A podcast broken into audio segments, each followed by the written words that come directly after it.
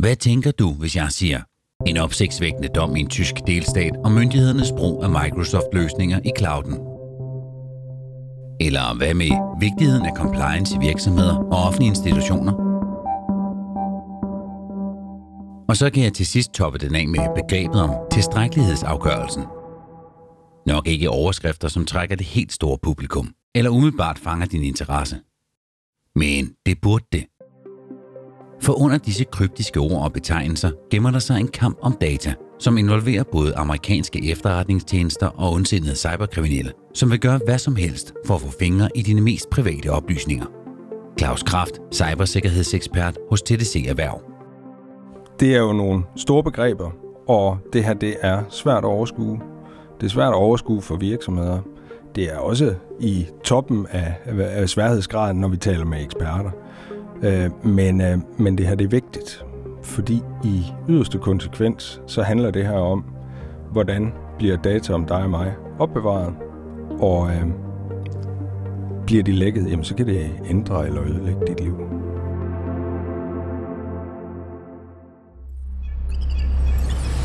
Mit navn er Martin Hylander, og du lytter til podcasten True Cybercrime. Vi giver dig fortællinger om forbrydelser på nettet. Det er blevet kaldt fremtidens krigsførelse mellem nationer, men cybercrimes er mindst lige så farlige for virksomheder og enkeltpersoner. Og en dag kan det også ramme dig. Derfor vil du i hver podcast også få gode råd fra IT-sikkerhedseksperter om, hvad du eller din organisation skal være på vagt overfor, og hvad I kan gøre både før, under og efter et cyberangreb. Podcasten er sponsoreret af TDC Erhverv, som tilbyder en bred portefølje af løsninger inden for kommunikationsteknologi, digital samarbejde og IT-sikkerhed, og er leverandør af IT-infrastruktur og sikkerhed til virksomheder og organisationer i Danmark. I afsnittet her vil du få råd fra en IT-sikkerhedsekspert fra TDC Erhverv, som måske kan inspirere dig og din virksomhed til at tage et ekstra tjek af IT-sikkerheden, og som gør, at I er klar næste gang, før I bliver angrebet. For der er desværre næsten altid en næste gang for et cyberangreb.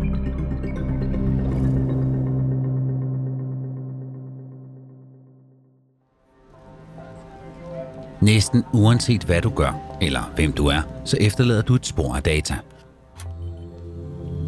I et besøg hos lægen, en mail til din advokat eller din bank, en sms til din kæreste, dine karakterer på uddannelsen eller din dåbsattest. Og når du går på arbejde, vokser mængden af data bare endnu mere. Både samlingen af data om den enkelte medarbejder, men også oplysninger om kunder og leverandører.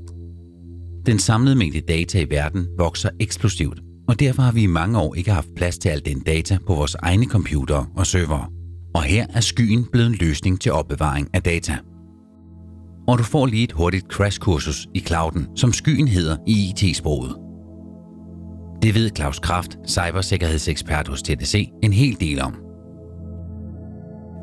Jamen skyen, eller cloud, er helt kort fortalt øh, det sted, hvor at rigtig mange af vores data i dag er lagret. Mange af systemerne bliver bygget i cloud-applikationer, bygget af hyperscaler, bygget af dem, der nu er eksperter i at lave de systemer, som vi anvender både i den offentlige sektor og i den private sektor.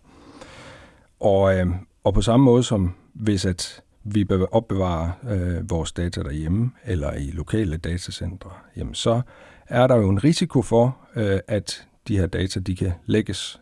Øh, det kan være cyberkriminelle, som bryder ind i systemerne, øh, eller ind i netværkene, øh, og stjæler de her data for på et eller andet tidspunkt at stille krav om løse som løse penge, øh, eller, eller misbruge den på anden vis. Så IT-skyen er altså en måde, vi alle sammen kan lære og beskytte vores data. Så langt, så godt. Men hvad nu, hvis fremmede magter vil have adgang til vores data – Måske oven i købet dine mest private oplysninger eller forretningskritiske data. Og hvad så?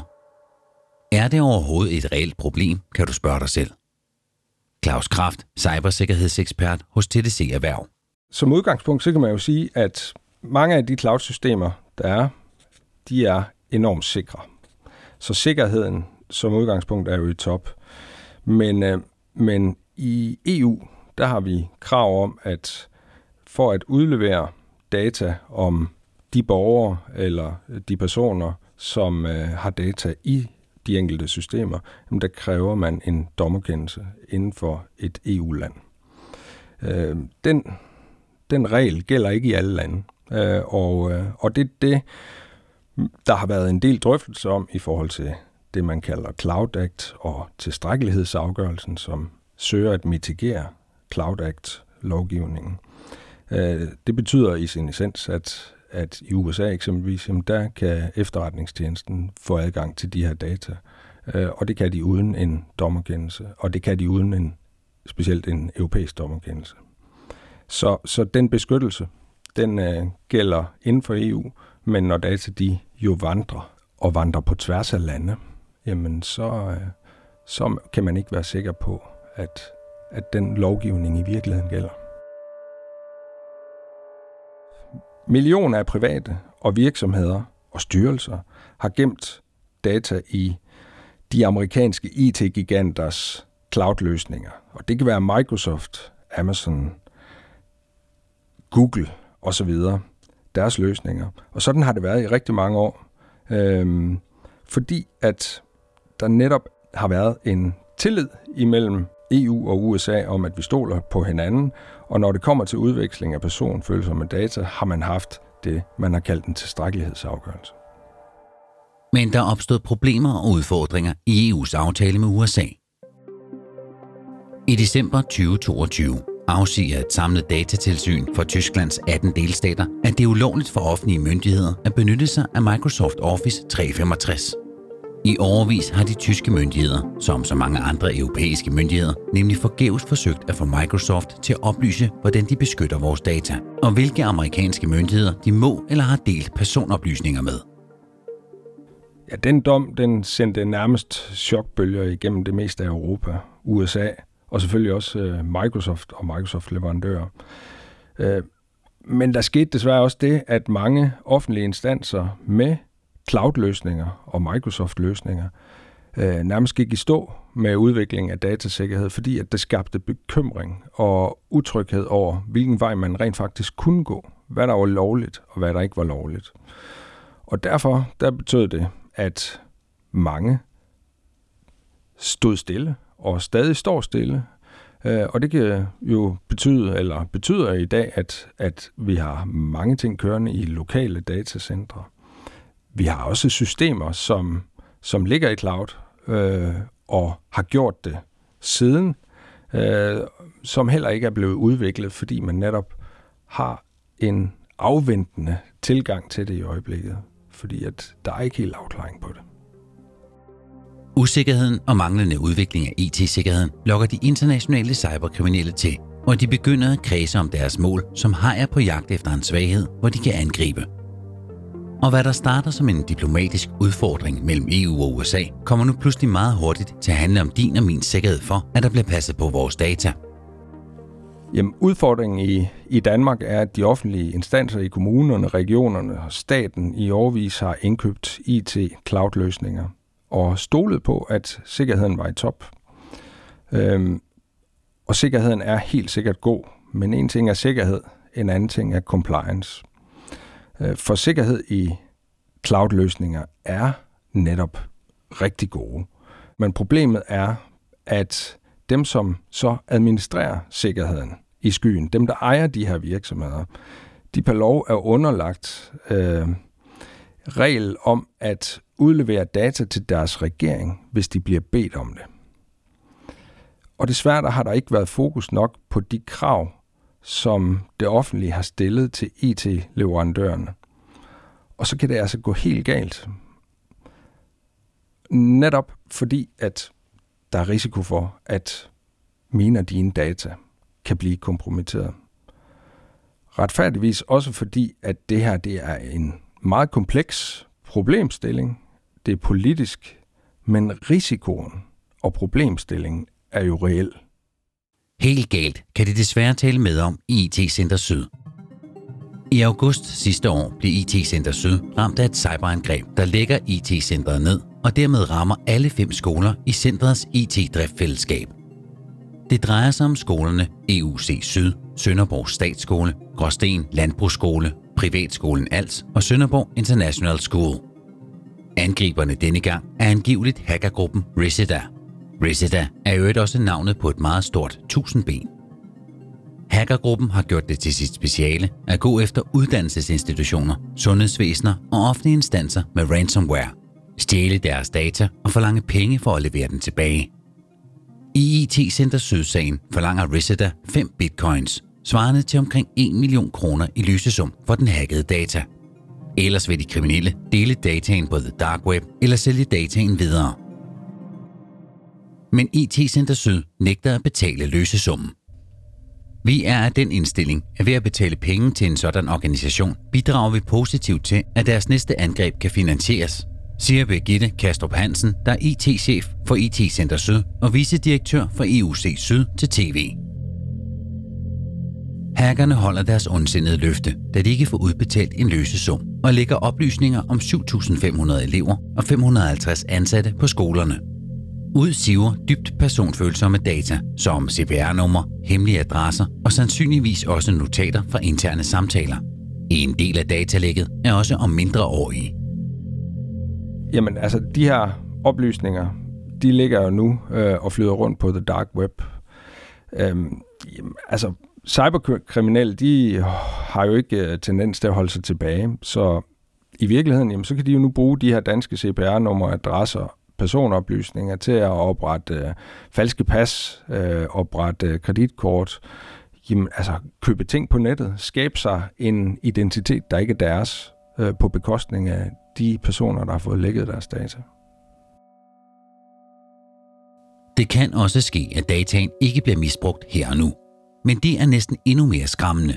For så kan det være, at hackerne gemmer dine data, samler til bunke og slår til en dag, når du et stykke ud i fremtiden har glemt alt om et IT-angreb i 2023. Indtil nu der har cybercrime jo mest handlet om at skade enten meget store virksomheder eller andre nationer i et politisk spil, hvor at, øh, det handler om at sprede frygt øh, og, øh, og mistro til systemet, eller ja, simpelthen bare for at øh, forlange løsesumme fra de store virksomheder, men nu også øh, fra dig og mig. Fra at det her det har været niche-discipliner i virkeligheden at være hacker, øh, jamen så med indtoget af kunstig intelligens og AI, øh, jamen så, så ser vi jo øh, flere øh, angreb, men har jo også en frygt for, at AI og den kunstige intelligens kan blive ved med at udvikle på de data, de høster. Og på et tidspunkt, hvem ved, om, øh, om en 10-15 år, øh, kan bruge nogle af de oplysninger, som er lækket fra blandt andet det, vi lige har talt om med IT Center Syd, jamen, til at lave endnu mere omfattende øh, personangreb. Det kunne være, at nogle af dem, som har fået lækket de her oplysninger om 15 år, er direktør i en, øh, i en virksomhed, og at de her oplysninger jo simpelthen kan bruges øh, som afpresningsmiddel. Øh, og det er jo, det er jo en, en, en skræmmende tanke som person, men jo også en skræmmende tanke for vores samfund. Det kan lyde som en, en vanvittig te- teori, men, øh, men det tror jeg desværre ikke, det er. Hackerne, de går altid efter de oplysninger, der går mest ondt. For det er dem, der er mest værdifulde.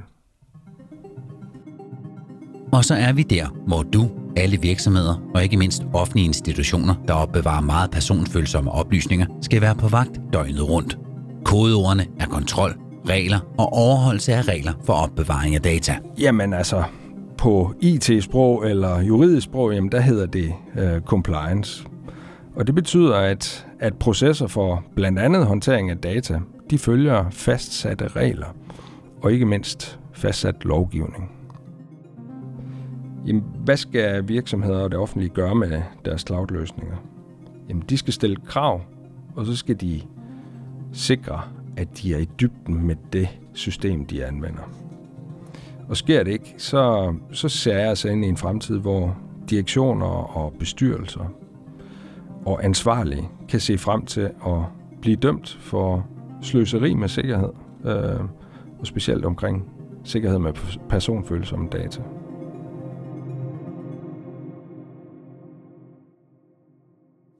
Har lyttet til podcasten True Cybercrime. Dette afsnit er sponsoreret af TDC Erhverv. Podcasten er produceret af Heartbeats. Klipper af Sissel Brandt Hasberg, og mit navn er Martin Hylander. Og det er Thomas Stockholm, som står bag idé, research og manuskript. Gå ind på tdc.dk og få gode råd, løsninger og værktøjer til at beskytte dig og din virksomhed mod IT-kriminalitet. Og gå ind og lyt på flere afsnit af True Cybercrime. Du finder os på Spotify, iTunes og Heartbeats.dk og der, hvor du ellers lytter til din podcast.